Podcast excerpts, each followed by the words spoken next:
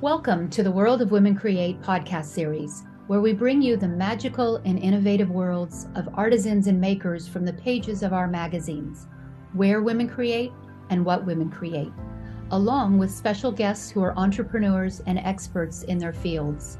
We love to share great conversation with extraordinary women, women you may be very familiar with, and others you may not know.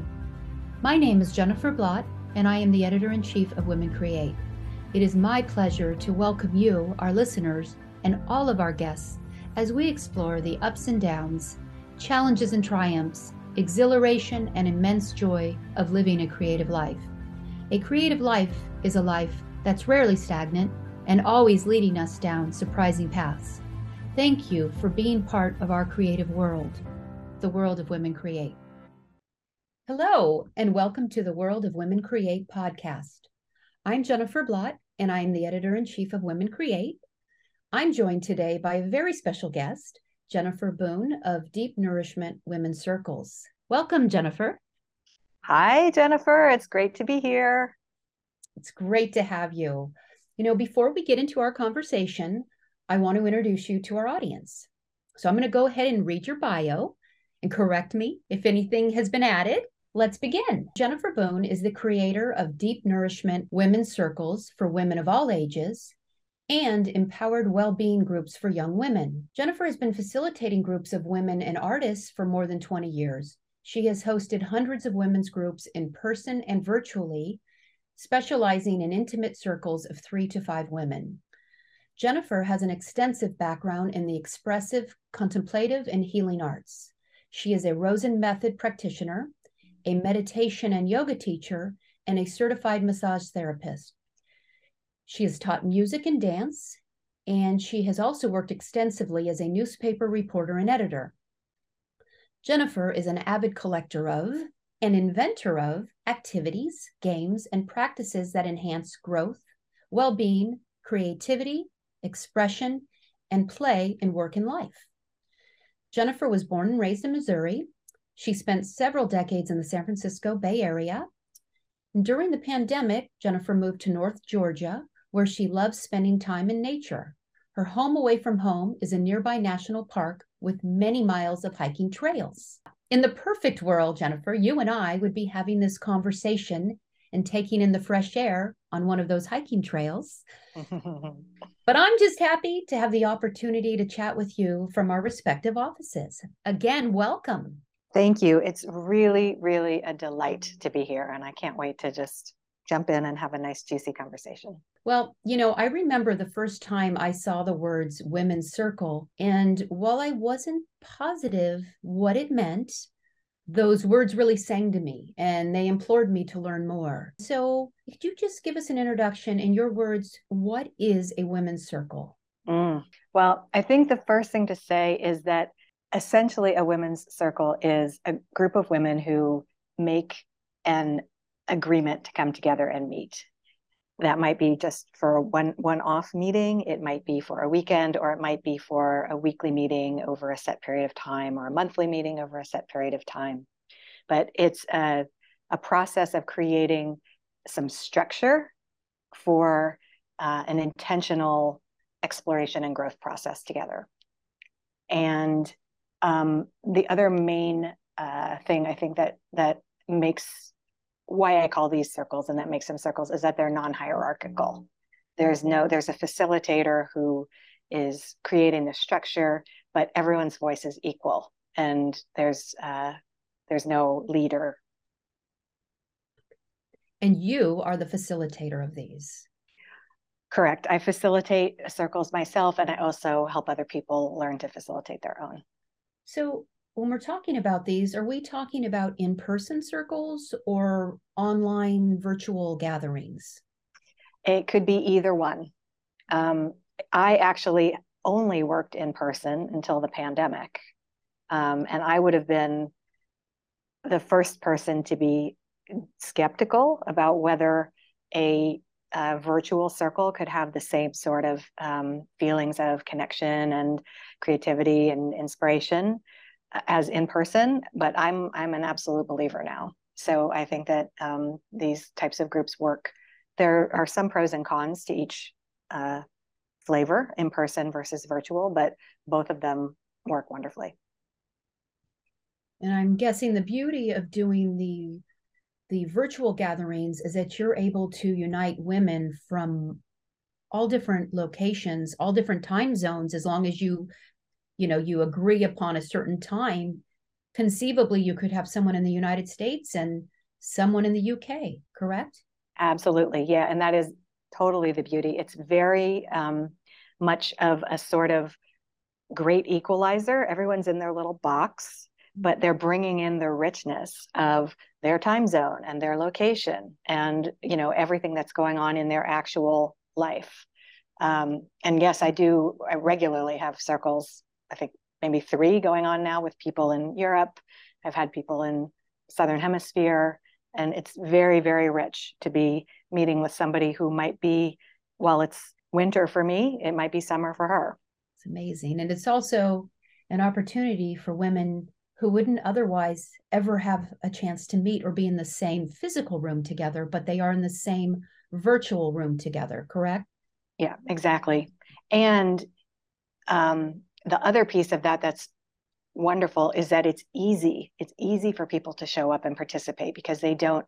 For example, when I was facilitating groups in person in the San Francisco Bay Area, people would have to potentially commute for an hour through traffic over bridges to come for a, maybe a 90 minute gathering and which almost takes it takes some of the fun out of it when it's so stressful and difficult um, to get there so another part of, of virtual circles that's really beautiful is it's just logistically easier for people to make it a part of their lives.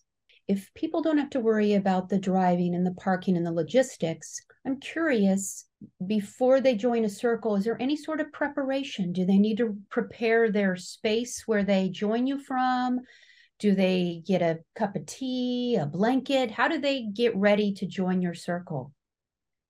Well, there's no rules I mean, I'm a big believer in comfort, and I'm always advocate for people to be comfortable. So, um, a place that is comfortable for them is important. For the sake of the group, it's helpful if people can have be in a private place. It's fine if there's the occasional coming and going of a partner or a pet, but um, it is, for example, like a crowded cafe is not not such a great place for this type of a group but I have people join from their yard, from their home, from their office, sometimes from their parked car. Um, you know, yeah. And generally, um, occasionally uh, there will be, uh, depending on what I have planned for the, that particular day, I might make a request that people bring, you know, please be sure to have something to write or draw with. Please be sure to bring, you know, a few, th- you know, I may, I may make a request for people to bring things with them. But generally, there's um, not any really any particular preparations. So, I want to talk a little bit about your own personal journey. You and I met many years ago when we worked in the same newsroom in California in the San Francisco Bay Area. And at the time, I know you were a copy editor, and we went our separate ways. And then, thanks to the beauty of the internet, I think we reconnected maybe linkedin or through some some service like that you and i came back into each other's lives and i saw that you were doing work women's circles and that sounded amazing and very different than maybe what you would have been doing in the newsroom so i'm curious to hear how this journey came about for you mm. well i had um, kind of an interesting journey for a good a number of years where I sort of had parallel lives. I was working in journalism and I was also doing holistic health work and um, facilitating groups. And I was really the the latter was sort of an outgrowth of things that I did for myself. They were they were you know meditation and yoga and women's groups and the types of therapy that I do. Those are things that I was initially a, a client of for my own, you know, working through challenges in my 20s. I was dealing with a lot of anxiety. I was dealing with um, an eating disorder. I was dealing with some fairly stressful situations in my life. And um, so these were all resources that I used to sort of um, help me put the pieces back together for myself personally. And I became such a believer in them that I started, uh, you know, getting trained and offering them to other people. And so at some point, I, I both of I was doing both of those simultaneously for quite a while, and then um, about, gosh, it's been 14 or 15 years ago now that I made the made the plunge to go full time into the women's work. And so when you were starting out, how did you get the word out? How did you let people know you were offering these circles? Um, well, in the very in the real early days, um, I would put up um, flyers at on bulletin boards and um, uh, bookstores and grocery stores. Um, word of mouth, I would say that word of mouth has probably always been um, the main way that I've gotten uh, the word out. And so more recently, as I've worked with more people over the years, referrals is also um, one of the big ways that I get the word out. During during the pandemic, I um, you know, I had wanted to take, well, I wanted to join one of your circles. And I remember timing wasn't always sort of on my side and it took a few tries, but I, I did join one of your circles. It was a, it was a three day long weekend circle.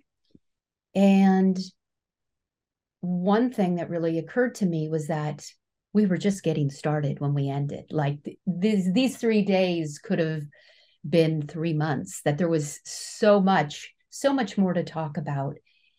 And you created a very safe environment, an environment or a sort of a forum that felt very, very comfortable, as if we were all in the same room together.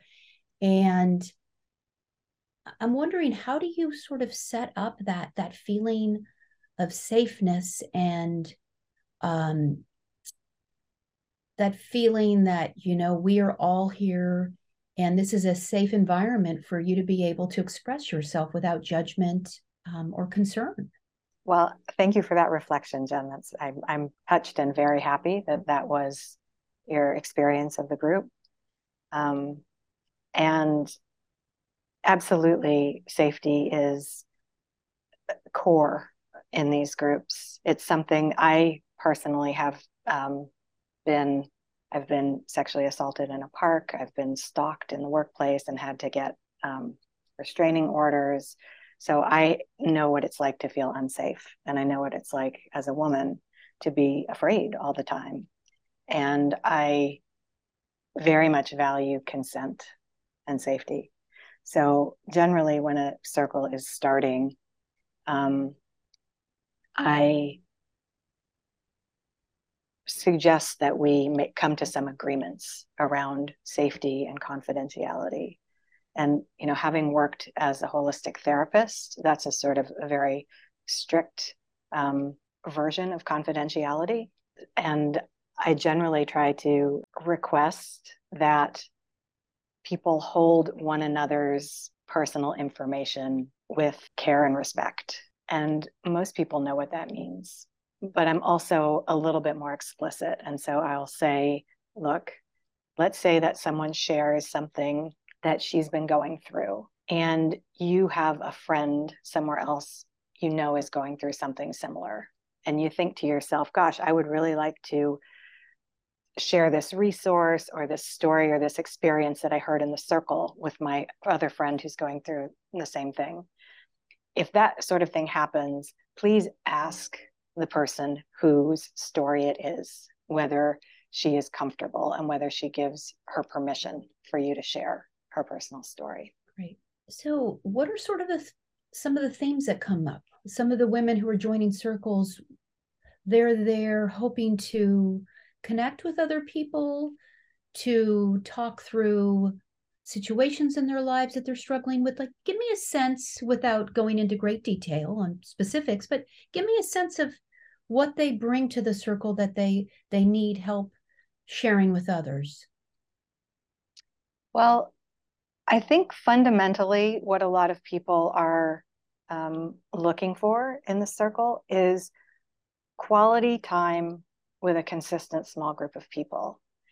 If you think about it, we don't necessarily get that. Like we may have really close relationships, friendships, but we don't necessarily get consistent time with them. And so actually blocking out and designating this is really quality time to drop in with a consistent group of people. That I think is one of the things that people seek and find most valuable about the groups. Also, some people really want a sort of an accountability group or a support group so they know they have a place to go and um, uh, share about their goals, their challenges, that sort of thing over time. Um, most people are also very interested in growth and development, whether it's their creative growth, their professional growth, their personal growth, all of the above, their well being. And so um, the women's circles are a really fun kind of um, way to stay on the growing edge of your own growth, your own growth process, your own unfolding. Um, and also more affordable than some of those other options. You know, like you could be doing, there's a lot of other kind of personal growth options. A person could do workshops and classes and therapy and coaching and all of those good things. Um, and this can be a, like a complement or a um, even an alternative to some of those things. And I think people appreciate that about it. Like, oh, okay, this is something um, that would help fill some of those gaps um, that is maybe just has a flavor that really appeals to me. And also, I think the potential for this to be a long term. I mean, the way that I structure circles is that there, you know, there's an initial agreement about how long we're meeting, and then when that time ends, if people actually want to continue meeting, we can make a new agreement to meet for another chunk of time. So people um, can wind up having really long-term relationships with the, the, members of their circle, which I think is also that something that people are valuing. And that gets a little bit to what you shared, Jen, about um, gosh, we were just getting started. There were so many more things we could say, and so much, so many other avenues we could explore. And so that was a weekend retreat. Tell me, what are some of the longer retreats? Are there are they months long? Are they years long? Give me a sense of how long these can be taking place. Well, in the virtual circles, I have um, typically offered weekly circles and have had some. I have one circle now that's coming up on three years of um, meeting, biting off little chunks at a time. So we maybe bite off eight weeks or 12 weeks at a time. I'm also, uh, over the last year, I've also started offering some monthly circles because um, for some people, especially um, as the world has opened back up more with COVID, people are just uh, busier. So, for example, this year I'm offering a, a monthly circle that lasts for 2023. So you you're saying one day per month through the year. Correct. Yeah. Okay, interesting. And do you find there's a is this usually a weekend day? Is it an evening? Is there a time of day where you feel that people come together better than others? Well, because of these um, groups being open to people all over the world, I do tend to uh, schedule them. I'm in the East Coast time zone in the US. So I do tend to schedule them in the middle of the day for me um, because that means it's the morning for people on the West Coast in the US and it's the evening for people in Europe and Africa. And it does get a little more complicated when we're dealing with people and even further out in terms of the uh, time zones. But um, the, I think the the reality is that sometimes they're better for some people and sometimes they're better for other people. Like some people really can only uh, do a circle on the weekends. Some people really can only do a, a circle on the weekdays. If you were able to give me the benefits of a women's circle in just a few words, what would be those words? You know, what would this bring to my life? What would you say? Growth, well being, sport, creativity, and play. Play. I like that. And now, what about people who are interested in facilitating their own circles? How how do they get started? Do you need a certification? What do you need to start one of these? Um, you the the biggest thing you need, as far as I'm concerned, is the desire to do it. Like that. Oh, that actually sounds like something I would really enjoy. I would really enjoy having a, a circle like that in my life, and um, I can see myself uh, organizing one. So fundamentally, I think just uh, liking the idea of it is really important. And then there, you do have to have a certain kind of combination of willingness to attend to structure, because you do, if you're the facilitator, you are um, responsible for the structure. So if you're somebody who just hates all kinds of uh, organization and structure, probably you would be better to not be the facilitator, but to be a participant. And, and also creativity. It's a it's a really for me it's a I love the creative expression of being a women's circle facilitator. It can be a wonderful creative outlet. As far as certifications, no, you don't need um, certification. I have training in um, facilitating groups and um, holding space for individuals, doing uh, holistic therapy for individuals. But you really you don't need certification, and what you need to know, you can learn. So, for some of these ongoing groups, say there's a month between circles, circle meeting times. Do you have homework or anything to send them away with to reflect on to report back the following circle? Is there anything they do in that month between meetings? It depends on the circle. So some some circles, and this is would be a, a useful thing for people who are considering starting their own circle to know. Some circles really want to lean in to the kind of accountability aspect of a circle. Some people really like homework. Other people really don't like homework. They want to show up and just have the experience that they're having um, on, when, you know, from the time the circle starts to the time the circle ends. So if you're creating your own circle, it's um, a good idea to think through like, are we, in addition to the kind of what I would consider the baseline ingredients like quality time and growth and well being and creativity, are there other um, goals or flavors that we want to layer onto this circle? And it can be, it can actually be um, very accountability oriented if that's the uh, the wish of the participants. Like we want to um, check out every at the end of a circle. We want to check out with, um, you know, a few things that we're planning to do over the next month. And then we want to check in at the beginning of the next circle with how that went.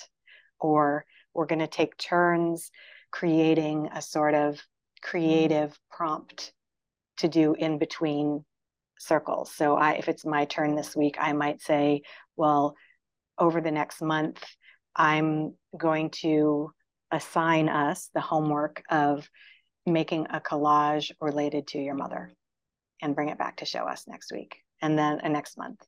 So there's lots and lots of very flexible and wonderful um, format that way because you can really, once you um, see what kind of um, common interests or goals you have with the members of your circle, you can really um, build structure around that to support it and to have it feel um, fun and impactful for everybody.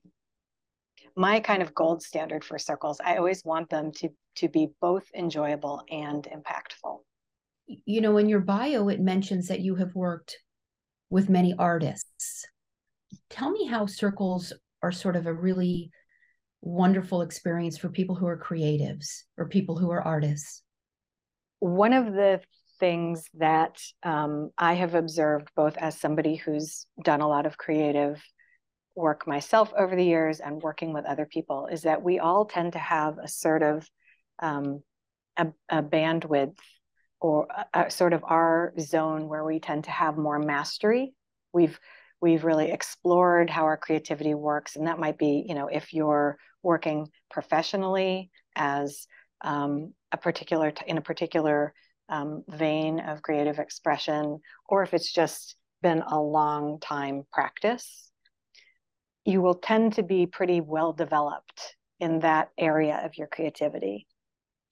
But most of us, um, there's a lot of low hanging fruit if we really open up the definition of creativity.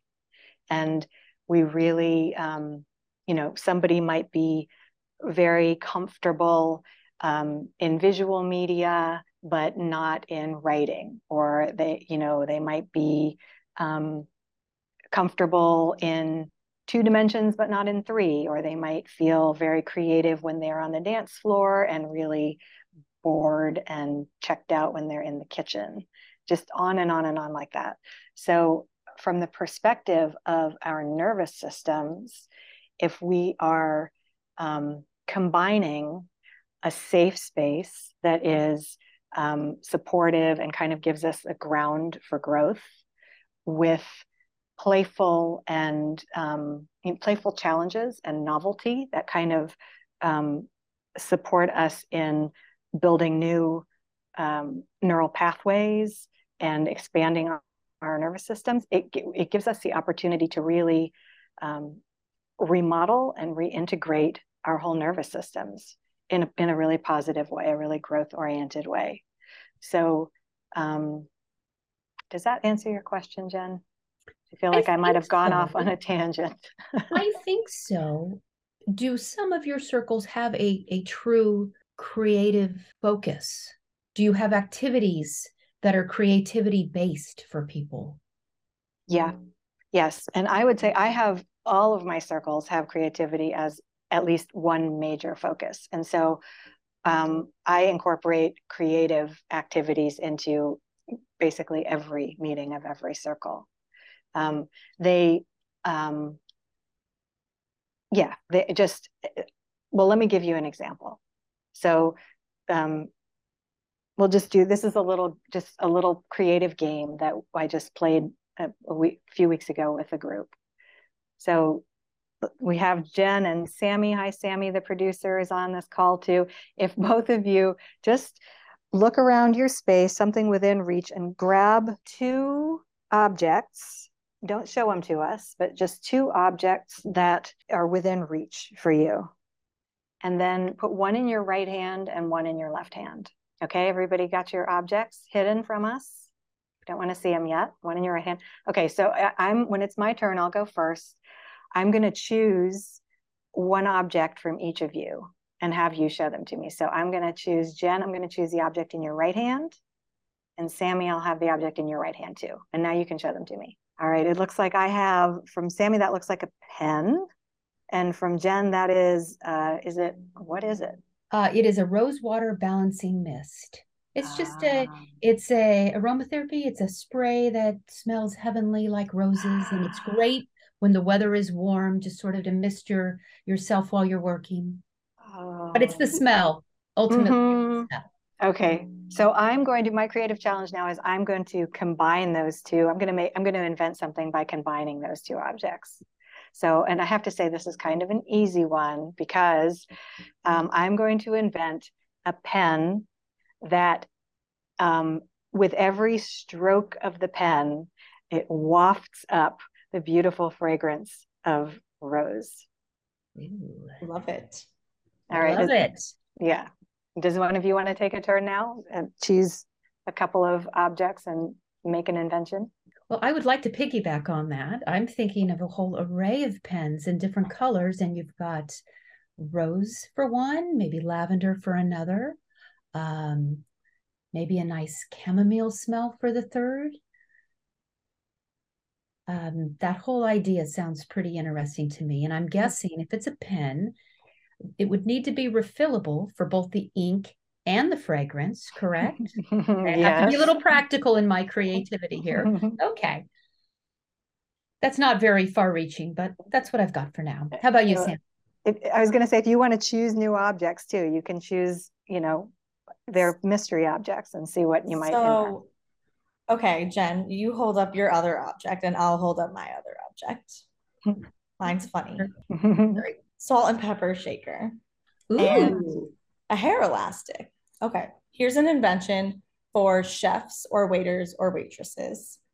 It is an elastic of similar sort attached to a salt and pepper shaker that can be tied onto their apron, or if the chef is in the kitchen, it can be tied onto their apron, and they will always have their salt and pepper for any spice needs.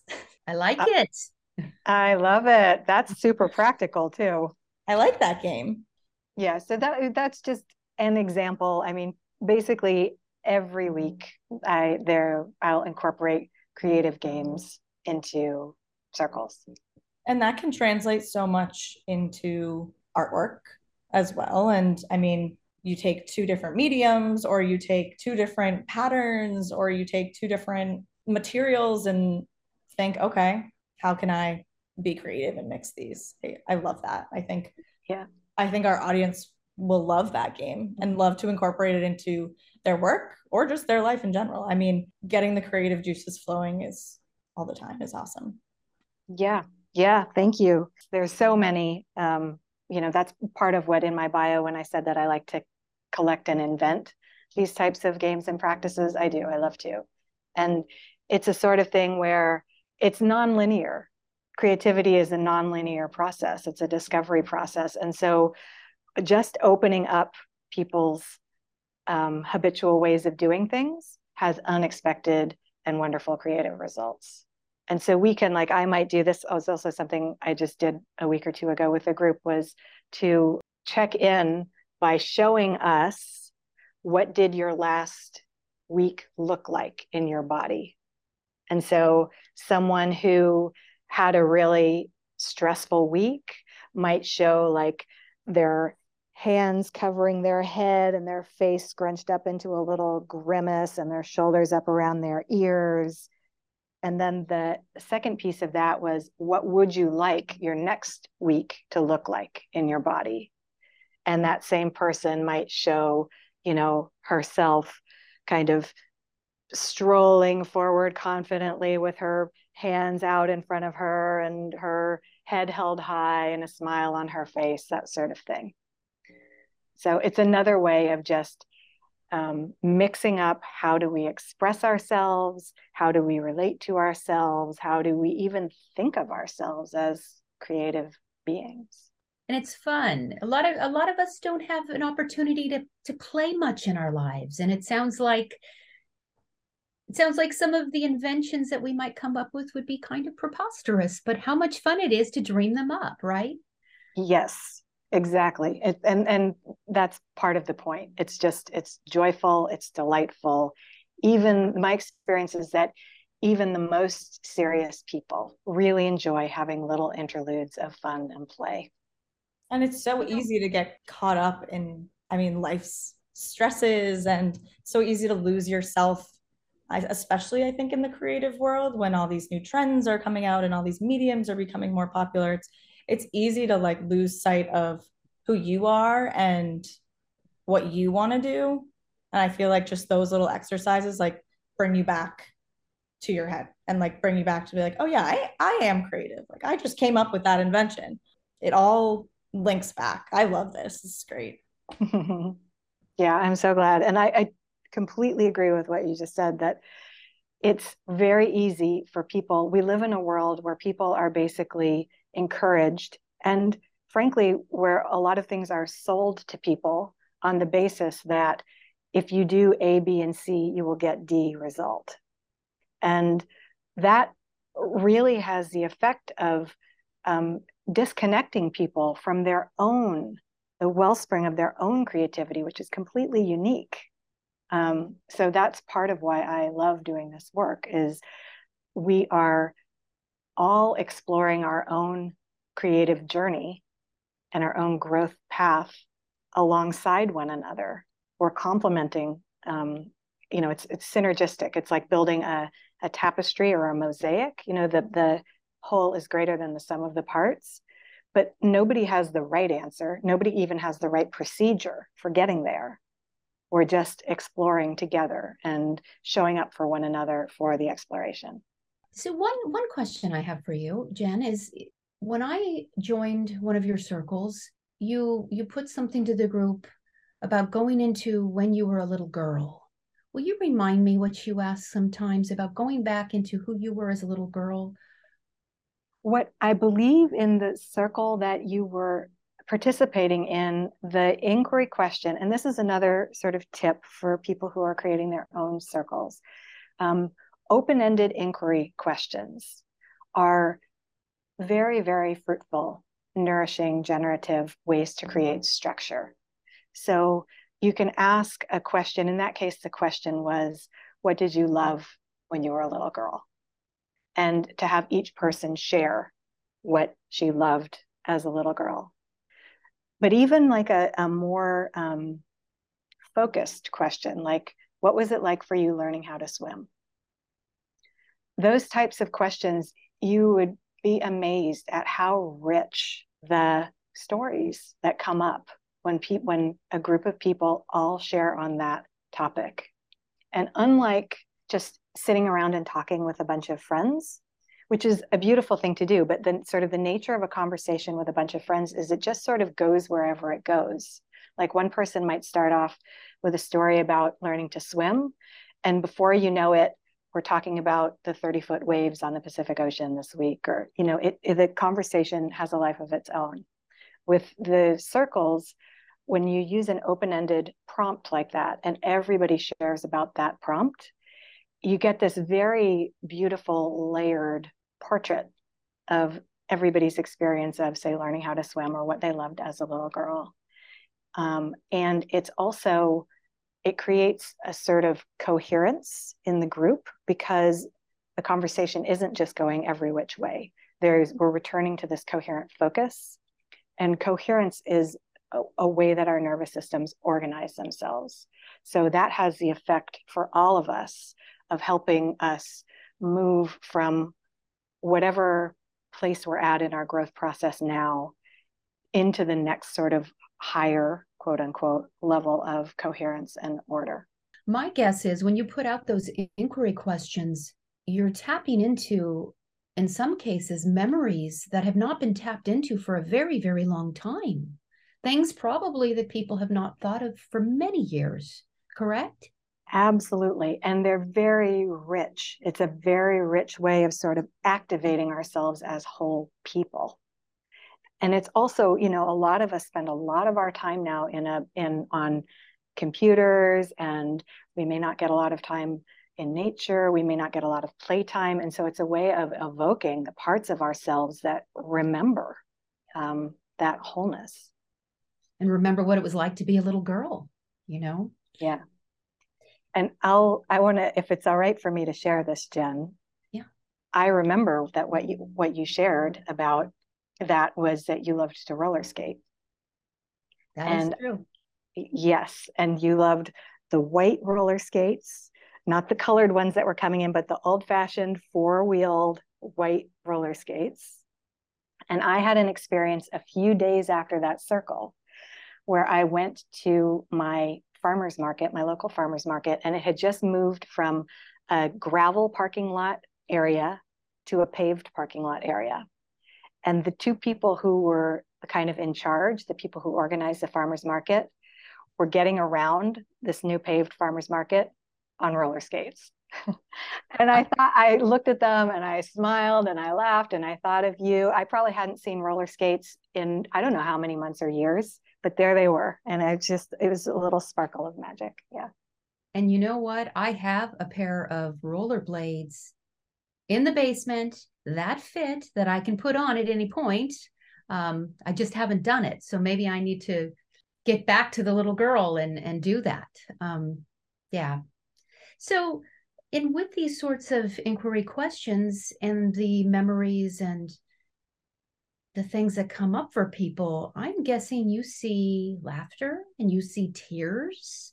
You maybe see people needing to take a moment to kind of tap into what they're feeling. Is this correct? Yeah, absolutely. Um, lots of really um, deep, kind of poignant emotions can come up. Just um, the experience of sort of uh, opening up to out of our kind of ordinary everyday um, you know i have my plan for today i have my habits for today. It can be a really um, expansive experience for people. And so sometimes yeah we'll just pause and maybe just put a hand on our bellies and our hearts or um, give ourselves a little hand rub or give ourselves even a little hug it's happening for of course the person whose memories they are but the other people in the circle are generally you know fairly attuned to what's going on with one another. And so we're all moved and touched when somebody has an experience like that come up.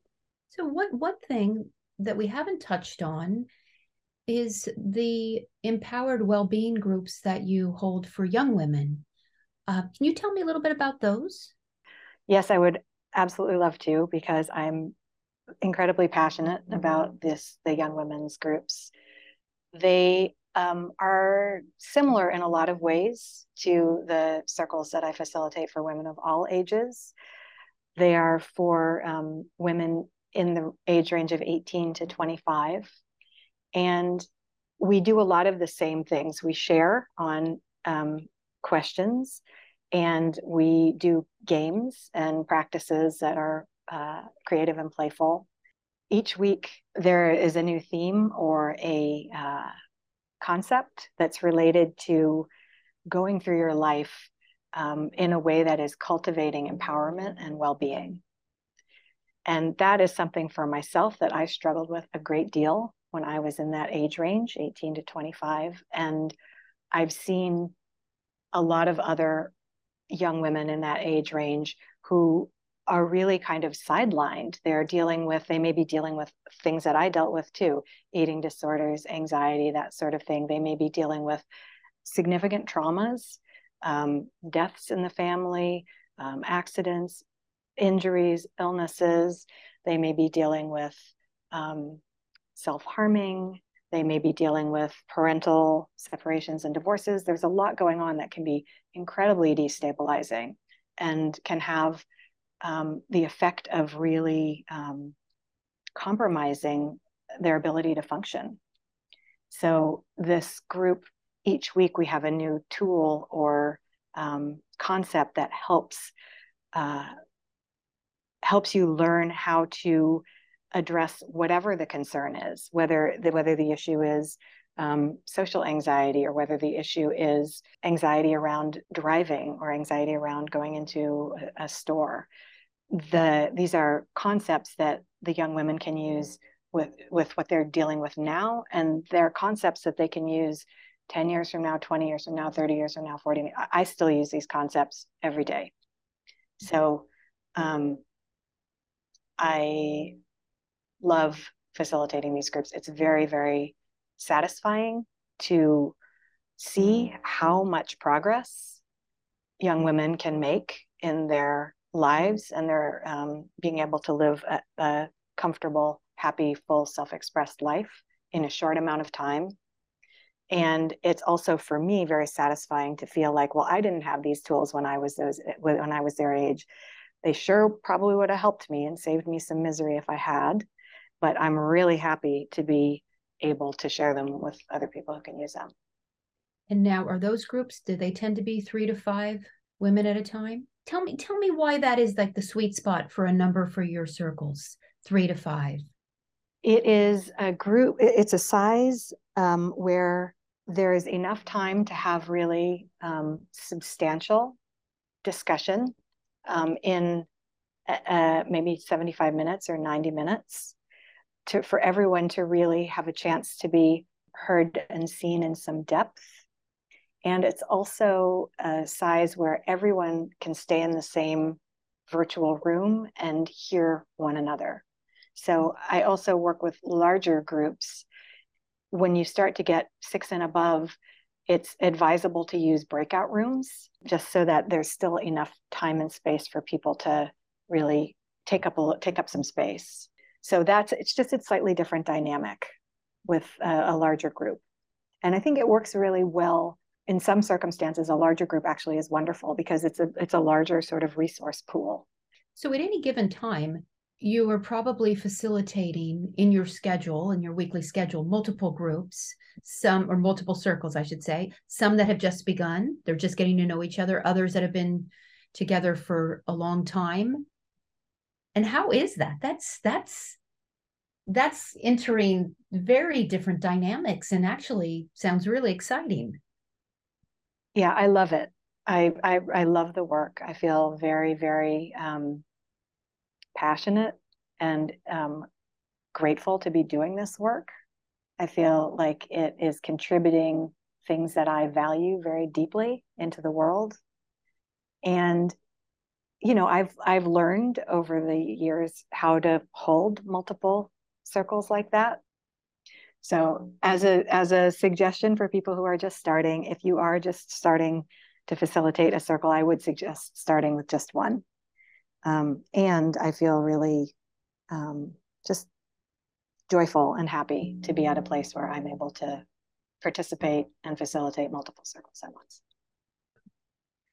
And actually, when you when you talk about people wanting just starting facilitation or wanting to facilitate, what would be some of the next steps? Do you offer some sort of resources for people who want to again begin facilitating their own circles? Yeah, um, I do um, offer a service where basically I will work with a circle from its beginning and I will personally facilitate the first eight meetings of the circle. And then I will serve as sort of a consultant, coach, troubleshooter person for the next eight meetings of the circle. So I'm with you for that whole um, process where you're kind of clarifying okay, what how do we want this circle to be? What's going to make this circle really exciting and enlivening and supportive for this group of people? um, what are some of the structures that we might set up and to actually have whether it's one individual who wants to take on the facilitation, one individual from the group, or if the group wants to share, it might be that several people want to share the facilitation, or even the entire circle wants to share the facilitation, like a book club where one, you know, you rotate who hosts and who chooses the book each month. So there's lots of different ways to go about it. And that service that I'm offering, I think of it as like training wheels. I'm going to help you get your group together and give it all of the um, kind of foundational steps that are going to make it um, strong and enjoyable and impactful. So here we are, the very beginning of January. And I'm curious to hear from you. What are what are your own personal goals for 2023? What are you looking forward to in this next year? Boy, the main thing I would say I am looking forward to continuing to kind of explore out into my actual physical world. I moved during the pandemic, mm-hmm. and then for the first year or 18 months, you know, it was basically lockdown. Mm-hmm. And 2022, I did do more exploring and i feel like that's just there's just so much more to explore. So i for me that feel that feels like it's like soul food for me to just get out a little bit even if i'm not you know i might not be uh, making an epic trip but even if i'm just driving a different route to get to a familiar place just i'm looking forward to really building that into my life on a weekly basis. Like let me um, broaden my horizons on a weekly basis. You know, um, you you mentioned the pandemic, and I just I just wanted to ask you. Um, I felt like for so many of us during that time, we we could have benefited from a circle more than ever. Um, and I'm I'm just curious, you know, how was that for you during the pandemic? Did you take on more circles than usual? Were you dealing with certain things that you probably had never encountered anytime previously because, well, we hadn't had a pandemic in our lifetime before? So, how was that? And are any of those circles that you began during the pandemic, or I should say, the, the height of the pandemic, are any of those circles still taking place? And how have they changed as the world slowly began to reopen? Ah, well, I um, was actually not doing online circles until the pandemic. I was only meeting in person. And so I started offering online circles in March of 2020, like pretty much as soon as lockdown started. Um, and it was a very profound experience. I think you hit the nail on the head. It's, you know, we were living through a world historical event and um, one that affected everybody.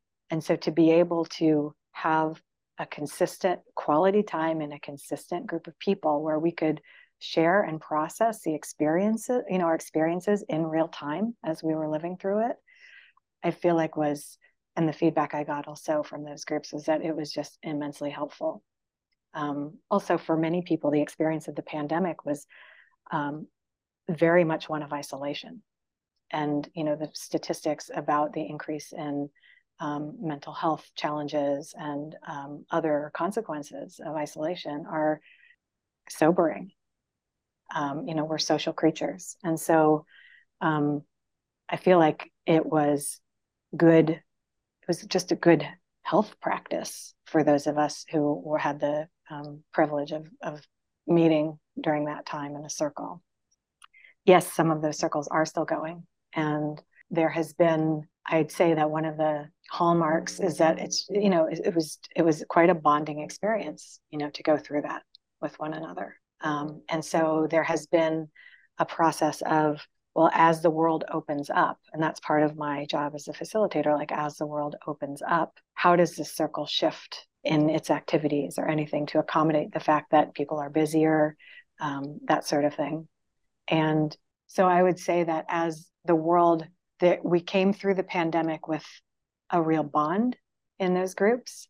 And as the world has opened up, there's been a process of recognizing that, for example, some people might have conflicts and have to miss a circle more often than they did when there was nothing else going on in the world.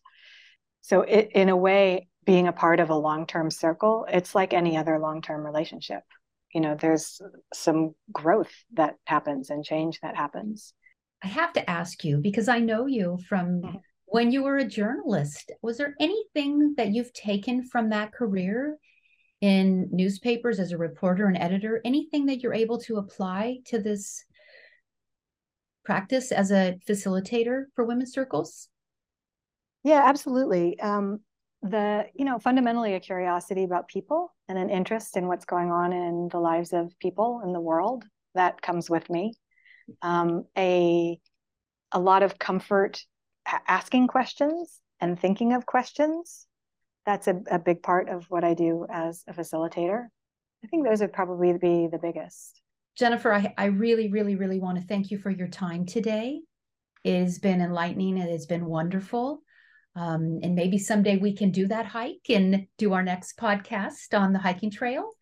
um, I do want to leave you with one final question, not related to circles we like to ask this just to sort of get a sense of our guests. So here's a question for you. If you were to host a dinner party with five creative guests, living or dead, who would they be and why? Well, first of all, I want to say thank you for letting me know about this question ahead of time so that I could reflect on it a little bit. Um, and I actually love it because what came up for me is something that I would never have considered before, but that I really love the idea of. So, uh, what came up for me is my four great grandmothers Celia, Alice, Anne, and Nellie Mae. I might have met one of them just briefly as a baby, but never got to know any of them. So, I would love to have a dinner party with those four. And I also had there are two other relatives, so I'm I'm gonna um, it's gonna be a six a six guest dinner dinner party. Okay. I had an aunt who I never got to meet. She introduced my parents, and then she died uh, before I was born. And she was a very creative person from everything I hear. And so my Aunt Janet, I would want to invite. And then the sixth guest is a um, I recently got a document from my father that he his basement flooded and he dug up a bunch of family documents and he sent me this remarkable document that um, lists it's a it's tracing the lineage of one uh, line in my family the arnold line all the way back to about 1450 and there are the women who married into the arnold line they're all listed so I actually know my great grandmother, great great great great great all the way up to my 14 greats grandmother in that line, whose name was Joan Cramage. And I did the math. You can somebody out there should check me on my math, but um, I believe that we all have 32,768 14 great grandmothers. So that's two to the 15th power, which is how I got that number. And I actually know the name of one of those 32,768 great grandmothers. So Joan Cramage, I, she would be my sixth guest. And I would just love to be able to know what these women's lives were like. What did they cook? What did they preserve? How did they? Two of my great grandmothers, one was a seamstress in a um, department store in Oklahoma, and one um, worked in a union um, in the garment district in New York sewing the linings into fur coats. They were called the Fur Girls Union. So, like, what did they make? Um, what were their lives like? I would that that would be my dinner party. I love it. I love it. Thank you. Thank you for sharing that. My pleasure. Thank you for the question because that w- that's another thing where, like the example you gave about when you haven't thought about something for the beauty of an inquiry question is that it can really evoke whole new worlds or or remembered worlds. Thank you again. Thank you for joining us today. I wish you a wonderful 2023 and I thank everyone who's tuned in to listen to us today. Thank you for having me, Jen, and thanks everybody for being with us. It's been a lot of fun. Thank you again for joining us today for our World of Women Create podcast. In a world filled with endless stories, it is our mission to share the memorable personal journeys and lessons learned of the extraordinary women in our community. Their stories are stories that enlighten us, inform us, and ignite the creativity that lives in each of us. Women Create is grateful that you are part of our creative world.